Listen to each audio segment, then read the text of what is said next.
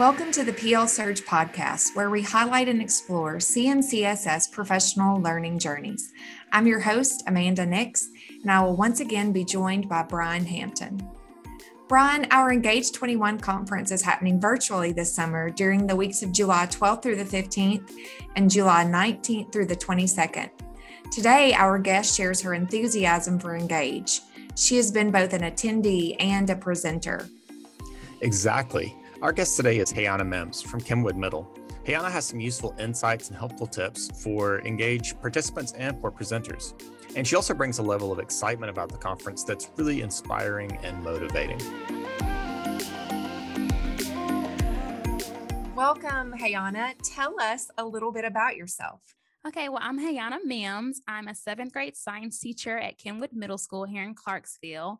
I'm originally from South Carolina, I've been teaching for seven years. Four of those years were in Alabama. And then I've spent the last three years here in Clarksville, Montgomery County. There is a connection here because I did, um, I'm a military brat. So my dad uh, was stationed here when I was five years old, and I attended Hazelwood Elementary, where I um, had the pleasure of being a student of Miss McKinley um, at Hazelwood Elementary School. And she was the one who actually inspired me to be a teacher. So a lot of my passion for teacher teaching actually came out of Clarksville. I had no idea of the Clarksville yeah. connection. So mm-hmm. that's that's really cool that it sort of came full circle. Yes. How many years were you here as an elementary student? Just one. We ended up PCSing. I was here, I think, when I was three. And then we ended up PCSing like the end of my kindergarten school year. So I was really upset because, of course, she was one of my favorite teachers. I still remember her classroom so vividly because she was just, she was amazing. So, Miss McKinley, if you're out there, just know that you're definitely the inspiration for me um, being a teacher today. So, for those of us who are not in the know, what does PCSing mean? Okay, so I'm a military spouse, and so ever so often we just um, go to different duty stations. I think I don't even know. I just know it's change of duty station, but we always just say PCS. And so okay. Um, my husband was stationed in Texas, and I was in Alabama while he was stationed in Texas because I actually joined uh, Teach for America after college, and so I taught in Alabama for four years. Wow, that must have been really difficult. It was. It was very difficult. We were long distance, but um, he knew that I had a passion for teaching. And so he was very patient. But then when it was time for his second duty station, he was like, You're definitely coming to Clarksville with me. And I told him, Of course I am. You know, I'm excited to come to Clarksville. So, thinking about your role at Kenwood Middle, mm-hmm. how has that changed during the pandemic? Oh, so I um, am a traditional teacher. So I've been teaching with my students since September. I've been in the classroom. However, I do teach science, which tends to be a very hands on, collaborative content. So it's been very different um, working with students with the precautions and we're social distancing and we have our mask. But um, of course, I've had plenty of engaged conferences that pretty much prepared me for this moment with teaching virtually. So I've had a pretty good experience this this year, and I was able to pass that on to colleagues as well as they prepare to teach virtually this year. Okay, so as an educator, what have been some of the highlights of your experience in this very unusual school year? Some of the highlights have definitely been just the relationships that I've built with students and my colleagues. So I think because the school year ended so abruptly last year, um, one thing that I definitely encourage myself to do is just build these relationships because you just never know when you're going to switch from being traditional to remote or when you're not going to be able to see your students. So a lot of uh, time was spent this year just building those relationships, even with masks, even with social distancing, just really getting to know our students and also working with them from the social emotional um, side as well. So the Engage 21 conference is just right around the corner. It will be July 12th through the 15th and July 19th through the 22nd. So when you experienced your first Engage conference, what was that like and what made a big impression on you? So I attended my first Engage conference this summer of 2018, and I was starting my first year. Of course, here at CMCSS, I was coming from a school district that you know had no one-to-one technology. We had a laptop cart, so I didn't have any idea how to, you know, pretty much provide a classroom or classroom instruction where my students were utilizing one-to-one technology. Um, but luckily, my principal, Dr. Heaston, was like, "Well, you should, you know, take advantage of our Engage conference during the summer." And I was like, "Okay." So I went in, pretty much registered for all the classes that I could. I think I attended sessions that were like at 7:45 because I was just so excited to get all this information. I remember doing um, blended learning and differentiation in the, in the science classroom as well as some like technology integration apps that were really awesome. So it was a really awesome experience. I remember um, going to kenwood high school and everyone was so excited. I'm just looking like wow this is really like, it just felt like a field trip almost because there was there was food and um, t-shirts and prizes and i'm just like wow they are really excited about this professional learning opportunity coming from alabama it was very independent you know when we had to do professional learning we told our principal hey we want to go to this conference during the summer and they would you know get us there but it, it just wasn't the same experience that i i had with engage so i was really excited that first year uh, you talked about the blended learning you talked mm-hmm. about it mm-hmm. previously do you have an example like a specific example in your classroom of how your students responded to the lessons that you were presenting based on the information that you got from the engage sessions well, I remember um, going in and taking that information and just knowing that I wanted to utilize it as well. So I ended up uh, developing some science stations that my students were doing.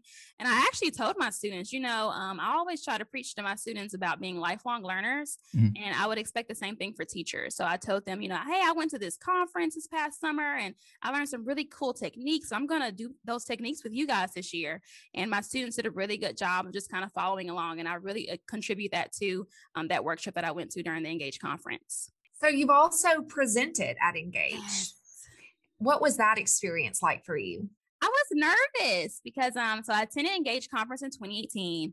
Then I attended again in 2019. I think I went to both the June and the July uh, sessions because I was just really excited. And so I knew that next year that um, I really wanted to just present because I felt like I had some cool things going on in my classroom, but you had to submit a proposal. And I was like, dang, I don't know if, you know, my content is going to be something that's going to be of interest to everyone else. But luckily, I guess I was so passionate about I ended up submitting that proposal and it got approved. And next thing I knew, I was a presenter. And then that was a whole different experience because now instead of uh, teaching students like I typically do, I'm going to have to start teaching other teachers. And so I was really nervous um, about that. But there were some things that were provided to us that allowed me to to work my way with presenting. So then that that's actually something that we were curious about. We mm-hmm. often mm-hmm. hear people, hear teachers who are first time presenters or even people who have presented before express uh, you know, a little bit of anxiety or sometimes a lot of anxiety mm-hmm. about uh, submitting proposals and then also jumping in there and presenting. So since you did have some anxiety, how did you work through that? Well, the good thing is you're not just thrown into the presenter um, position. There was some presenter courses that we had to take as far as training, and so that was really nice. I also had a meeting um, with my host, and I guess that's a little different because last year I ended up uh, doing the virtual engage conference versus traditional. So that was another set of nerves that came in because I, you know, imagined kind of giving that information face to face. And then we found out, no, it's going to have to be virtually. And so I had to meet with my host, but uh, Ariel Parker, she was actually my host that I got to meet with and uh, plan my presentation as well. And so um, it, I wasn't just thrown in the situation. I was able to, you know, get that training in as well as um, meeting other teachers who had already presented like the previous years before and getting some advice from them as well. Did anything surprise you about how your session unfolded as compared to how you envisioned it unfolding? How'd that go? Well, it really was a learning experience for me. I really think it almost prepared a lot of us for this year believe it or not, because we were all on this Zoom conference. We were utilizing breakout rooms and interactive um, activities like Jamboard and Padlet. And so it was almost like not only was I presenting my information, but I was also teaching teachers how to utilize the information that I was presenting um, in a virtual classroom as well. Uh, presenting to your colleagues, then, how was that different from presenting uh, your, you know, in a regular classroom with your with your students? So, um, of course, you're teaching adults, and that's going to be a lot different because teachers are a lot more self directed.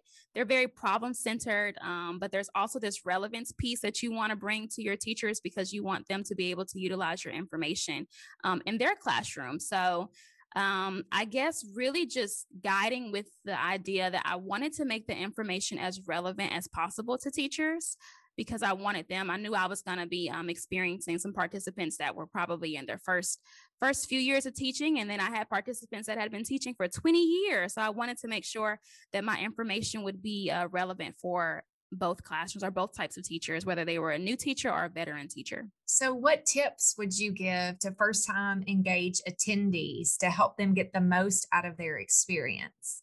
I would tell them to plan, plan. There's um the app is really awesome for adding, I think, certain sessions to your agenda. And so that's where I would start. Go back and think about some um some things that you want to work on in your classroom, whether that's classroom management, certain instructional practices.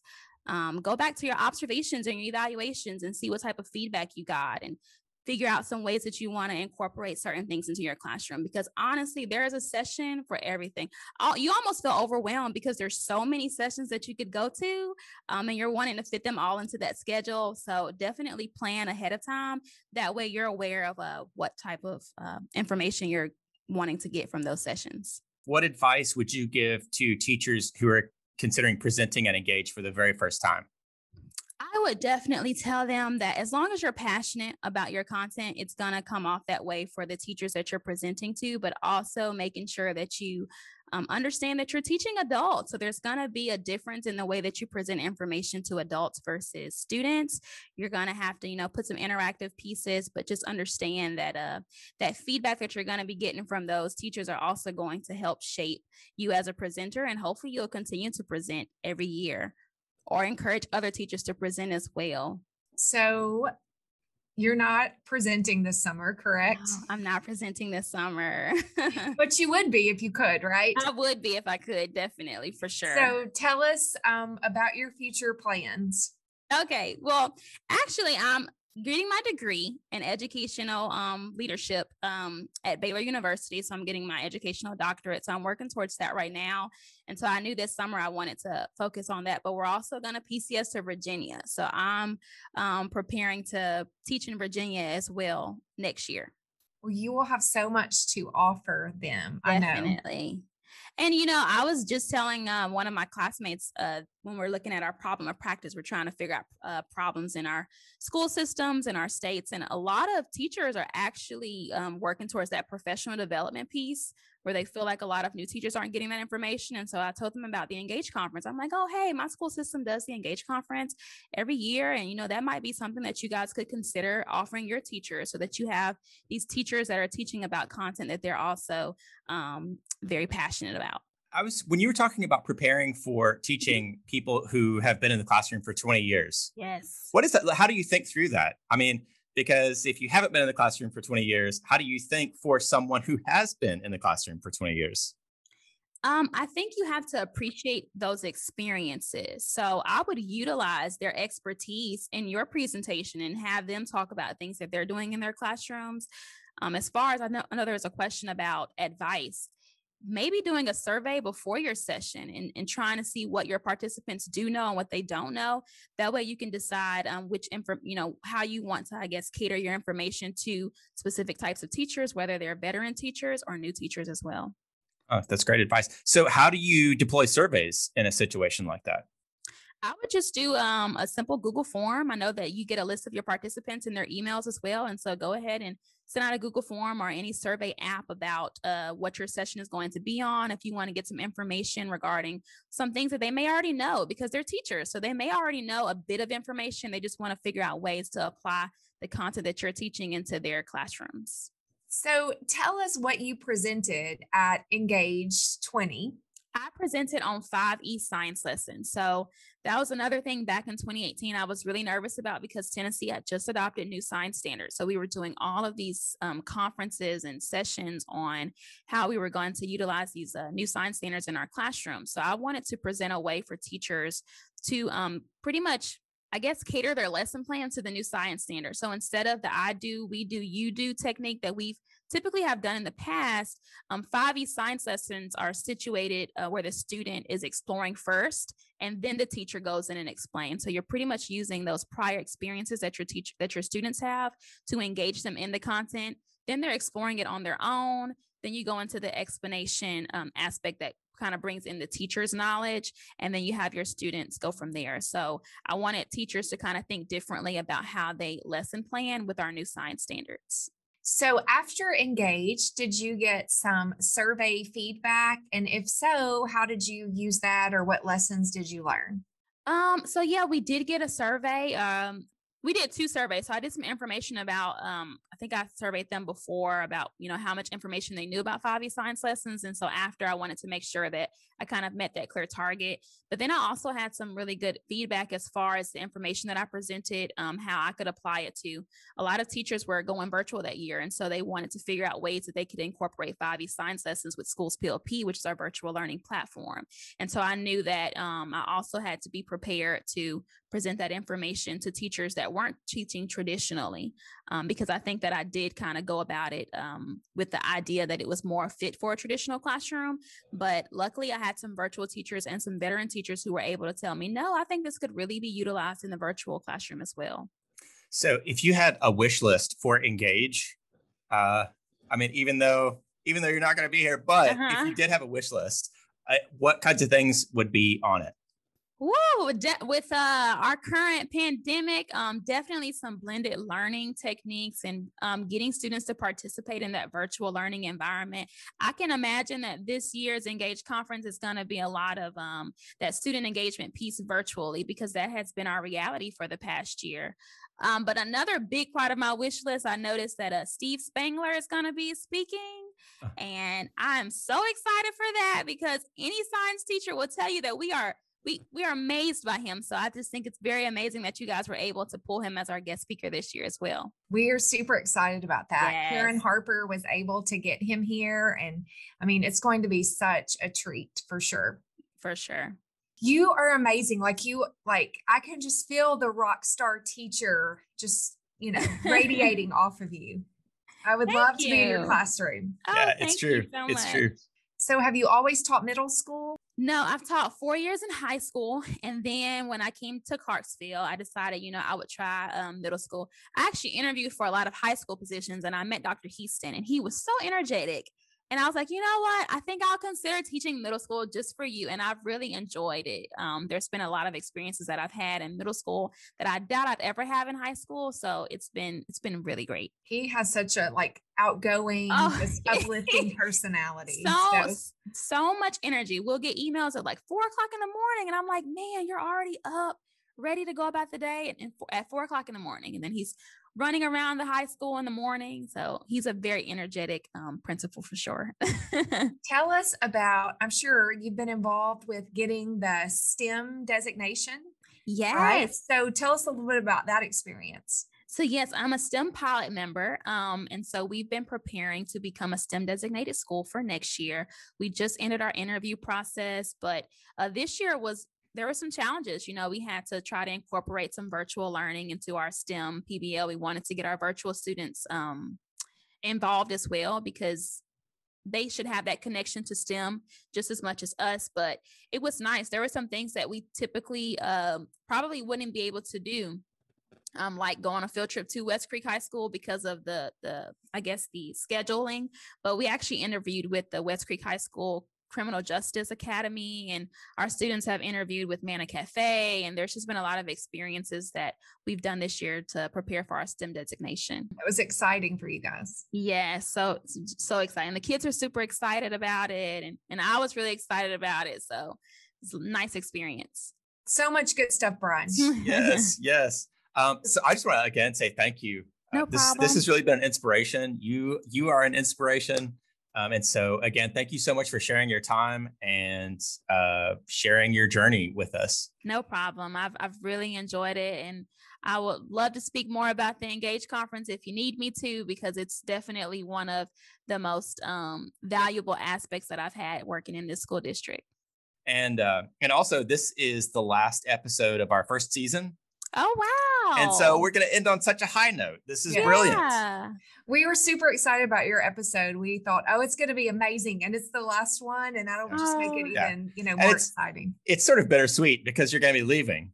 I um, know. Um, Trust yeah. me, I do not want to leave. I told my husband, I'm like, "Are you sure you have our orders yet?" And he's like, "Yeah." I'm like, no, I, I really don't want to leave. I love working for this school district. I've really enjoyed the experiences that I've had. And um, but the good thing is I think there's so many good things going on in CMCSS that I can possibly pass that along to other school districts as well on our journey. Thank you again to our guest, Heyana Mims, for joining us today, and thank you to our listeners. The PL Surge podcast is powered by your learning journey. If you have a professional learning story you'd like to share, you can reach us at plsurge at cmcss.net. This podcast is produced and edited by the professional learning team in the Clarksville Montgomery County School System. In addition to today's guest, we would also like to give special thanks for this episode to Dr. Marlon Easton, principal of Kenwood Middle. We would also like to give thanks to Miss McKinley wherever you are. Until next time, keep learning and keep journeying.